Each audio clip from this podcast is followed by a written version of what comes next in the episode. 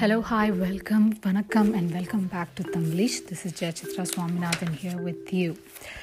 A beautiful, happy Mother's Day to all the mothers out there, and a big, big thank you to my mother Punita Swaminathan. அம்மா நீங்கள் இல்லைன்னா நான் இல்லை இன்றைக்கி என்கிட்ட ஏதாவது நல்ல குணம்னு கொஞ்சம் நஞ்சம் ஓட்டிகிட்ருக்குன்னா அதுக்கான ஆரம்ப புள்ளி நீங்கள் தான் ஸோ நன்றி Okay, beautiful ladies, I thought I could just talk about the challenges that women had been facing for the past two years because on a Mother's Day, we all know what kind of wishes we'll get through emails, through forward messages on the Instagram pages and Facebook pages. They'll say, A mother works tirelessly, blah, blah, blah, and all those things. Yes, that's true, but I don't think that's the only day that you have to go and thank your mother.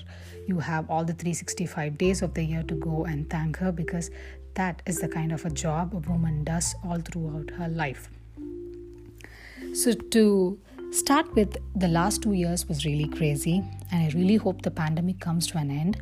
Uh, my special prayers and thoughts to all the people in India. I hope the situation gets better there. Uh, talking about the last two years, when the pandemic started, a lot of us were cooped up inside our own spaces, our apartments, our houses. Uh, 99% of the work was transferred to work from home, except for the health sector and all the other essential services. And in that cases, I, I, I do remember how much the women had to put in their efforts to keep the household running. Uh, uh, statistics that I read on a paper said four women quit their jobs during the pandemic. For every one, out of every five people who quit their job, four of them were women. And the reason was they had to take care of their household responsibilities while their spouse was working from home or that their spouse had to go to work. And the reason that has been cited for this is uh, because of the lack of uh, transportation and the closing down of the child care sectors like your daycare centers and creches, and the women had to stay back at home to take care of their families. So, a big, big shout out and thank you to all the women who chose their families over their careers. I'm not saying that's the right decision, but they know what to prioritize and they chose what they liked. And a big thank you to all the women who stood together in one piece when the entire house was going bangos with the children screaming on one side, the husband working and attending a meeting on the other side. The sink was full of dishes. You did not have your housemaid to help you over. And then the groceries had to be brought out from outside, cleaned, sanitized before it, ha- it could be brought home. You had to take care of yourself. And the online classes were pending, but still, the mothers, you kept your cool and you pushed us through these two years. Thank you for that. And a big shout out to all the ladies who managed their pregnancies alone. They did not have anyone to pamper them, they did not have anyone to take care of them during their pregnancy. Their, they went through the labor themselves.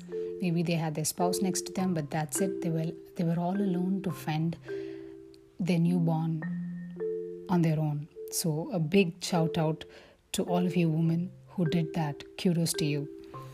And a big shout out to all the single mothers who had to run the family, who, have, who had been the father and the mother for the entire family, who, who had to juggle your household work, your office work, your kids, and everything by yourselves. We know it's not easy, but you're doing it.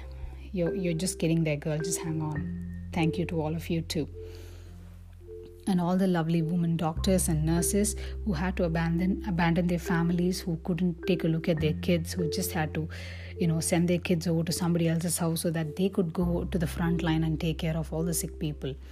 What resilience they have shown. Thank you. And all the teachers who never stopped working whatever comes to a standstill in the world one thing did not stop.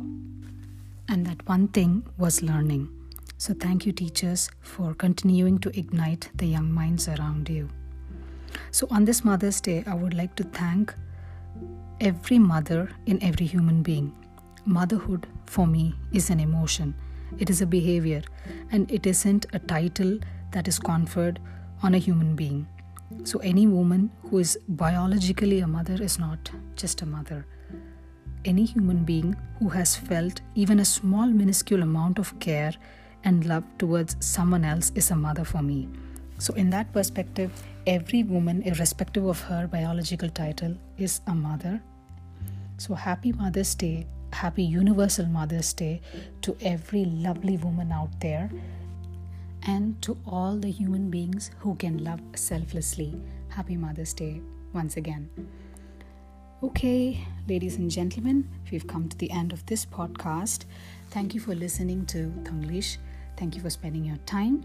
Till we meet on another wonderful episode on Thanglish with all of you, it's Jayachitra Swaminathan signing off. Take care. Bye bye.